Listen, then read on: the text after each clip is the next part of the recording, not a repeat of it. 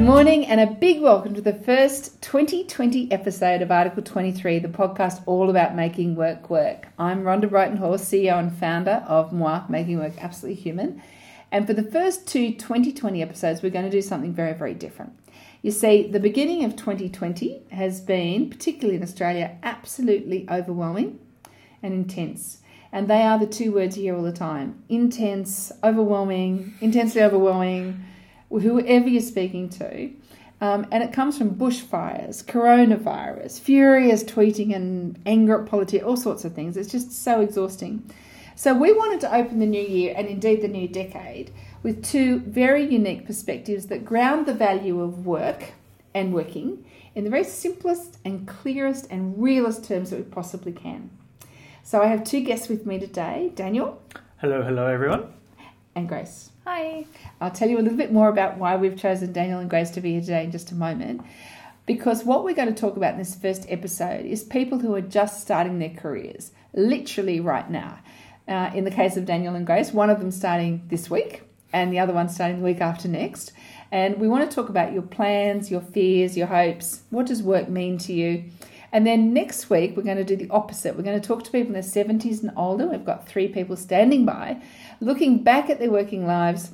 What mattered most? What did they value? What did they miss? What advice would they give us all that is still working? So today, we're going to talk to newbies at work. newbies at work. and we're us. only going to use that's you. And so for the we're only going to use first names because I want you to feel comfortable to be as honest and real as you would like to be or can possibly be. So welcome very much to Article 23, Daniel and Grace. Oh, thank you very much. I feel very welcomed. Good to be here. Now, let me add some details about why we've chosen you both. So this week we've been filming and talking a lot about the future of work. And there are two fields that are getting all the airwaves. The first of those is science or STEM, and the second is art, creativity, and storytelling.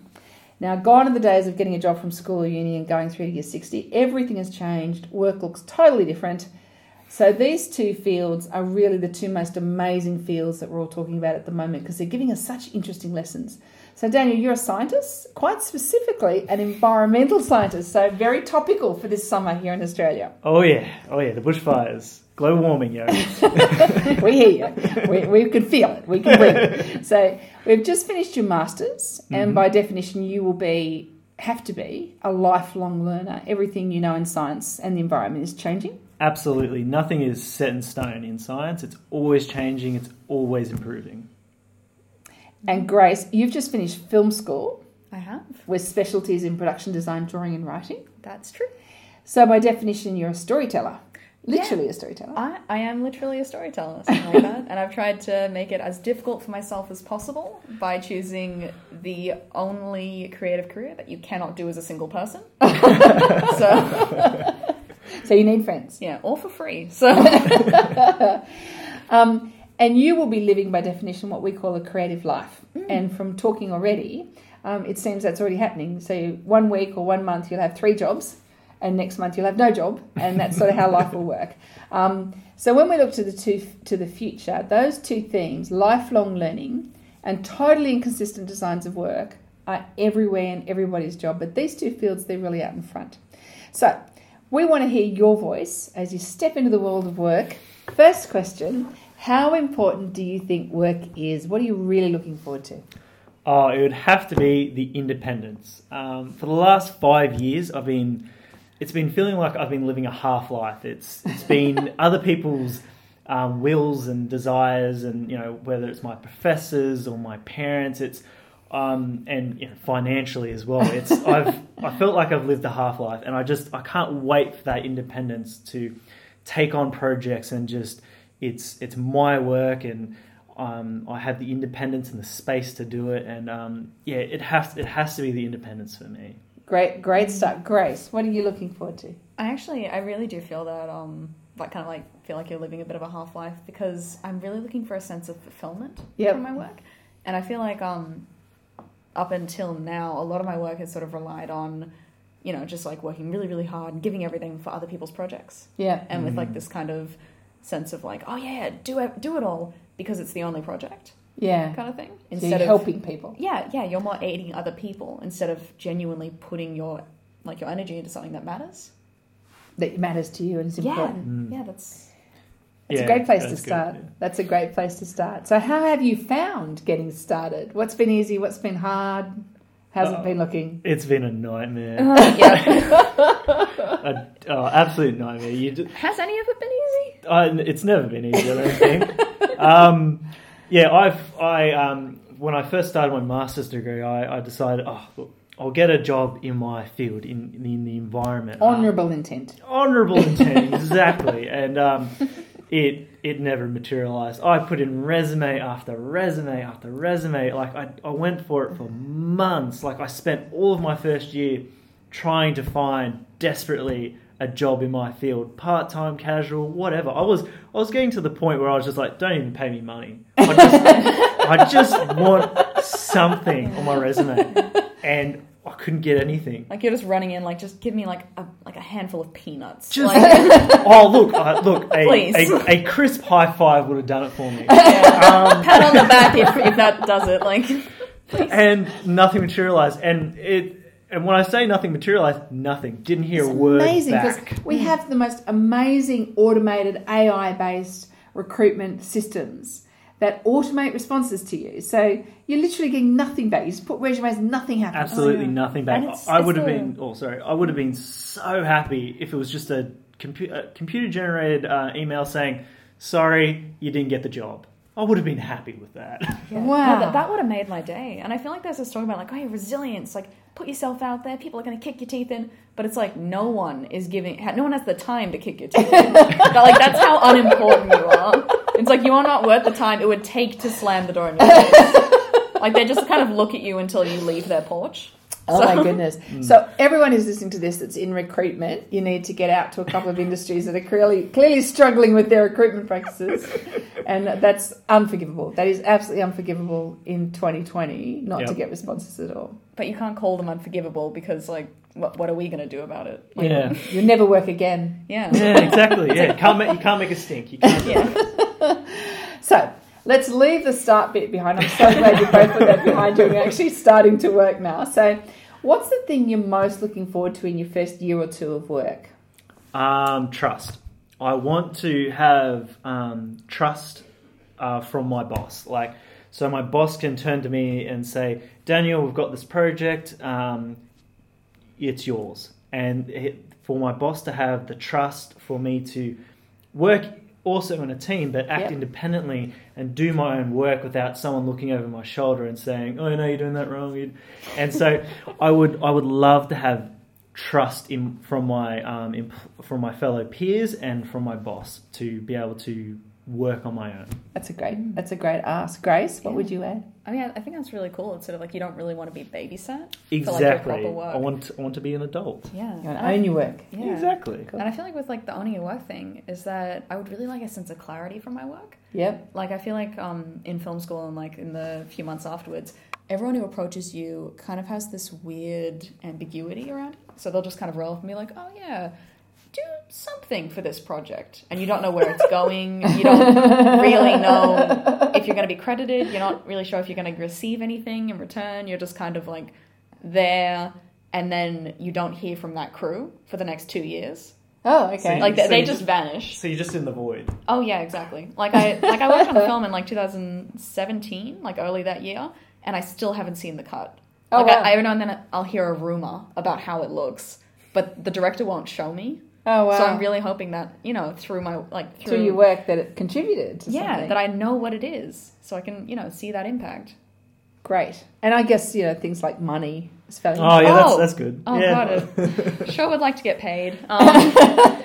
Because there is this thing with cre- the creative industry where um, you're sort of not supposed to want money. Like you're supposed to be like, it's for the children or it's for my craft. But it's like I would also like to buy food for my cat. I would, I would also like petrol, um, petrol, yeah, both important clothes. clothes Um, and the field that you do, like production design, does cost money. So there's something, Oh, yeah. even when you work for free, you have to put something out Oh, there. yeah, So, exactly. yeah, it's like amazing. even if my time isn't worth anything to you, like a liter of latex is worth something. Yeah. Specifically, thirty That- bucks. That's sort of wow.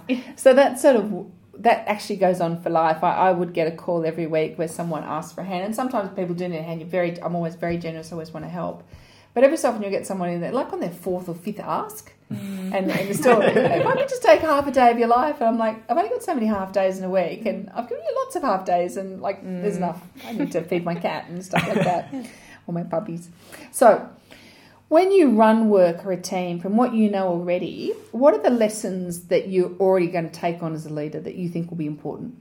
absolutely clear direction from your boss. It is it is makes and breaks a workplace in my opinion. But um so yeah, I've I've worked in places where there was no clear direction and it's just chaos. Great. The need the boss needs to come to the meeting with dot points and say this is our direction and here's a skeleton of how we're going to do it. So, they're suggesting they need more than a dream and a few buzzwords.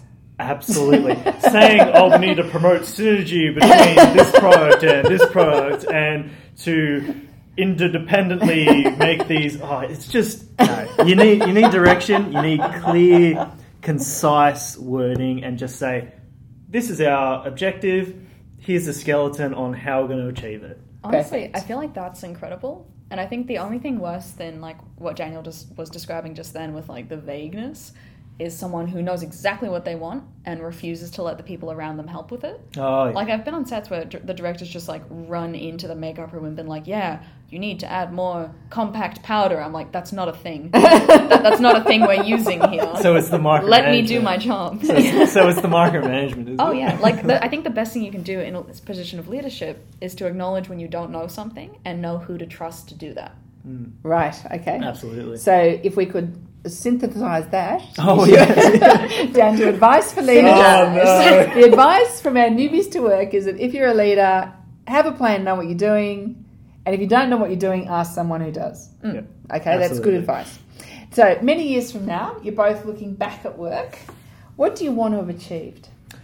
Well, mine's very specific to my um, industry. So, I am an environmental scientist, um, but I want to I want to look back at, at the end of my career and look at all the things that I fixed. I want to say there's that forest over there that I fixed. It was contaminated, but I fixed it, and I I would um, as working in it as a team, and I want to say that my hands were on on that project to fix it, and I want my kids to enjoy that environmental space. I want I want there to Wow. be years from now there to be a forest that's that was contaminated but now fixed, and I can take my kids there and show them that yes, I I put my hands into this and I fixed it, and now you get to enjoy it. The, yeah.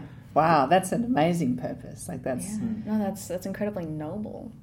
yeah. it is noble. I want to I want to really- have a positive impact on the world in terms of the environment. Got a couple of fire grants I might like to step into. Give them a hand. Or Um, Grace, what about you? What are you going to look forward to looking back on many years to come?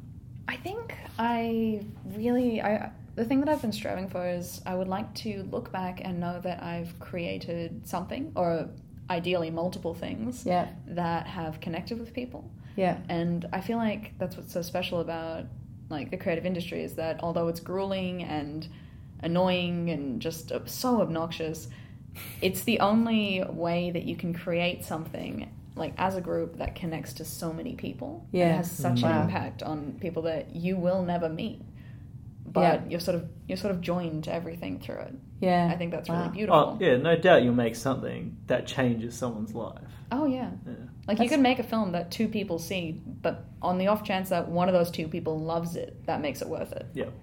The- Your answers are so wise. Like it's it's it's incredibly cool. And I, you know, as as you guys enter the workforce, the contributions that you'll make over the next I don't know 50, 60 years. Um, I'm really looking forward to that. I mean, it's going to be really amazing. And I guess all of us that are in the workplace now need to make space that people are coming in for their first day on the job are coming in with purpose and ideas and wanting to make a difference and and giving them space to do it or giving you guys space to do it. So I wish you absolutely well. Thank you both so much for joining us Thanks for having us. and for your incredible wisdom, which is Oh, you're welcome. oh, it was. it's- It's very difficult for me to impart this. we, we wish you both every success. Keep your sense of humour, which you gained from thousands of resumes with no responses. Um, Gonna we'll be keeping in touch. doing we'll be keeping in touch and seeing how you go. Um, thank you. And next week, as I said, we're going to be looking at work from the other end, looking back from retirement. And I cannot wait for that conversation either because I've got a funny feeling there's going to be lots and lots in common, even though we're not going to tell them what you said because I just want to see whether the synergies is there to use that word. Look Um, forward to Daniel. listening to it. Yeah. In the interim, if you're listening and you would like to connect to us, absolutely jump on www.mwah.live or sign up to our newsletter, which comes out every Friday. Thank you so much for having us. Great big moi from us. See you next week. Mwah. Bye. Bye.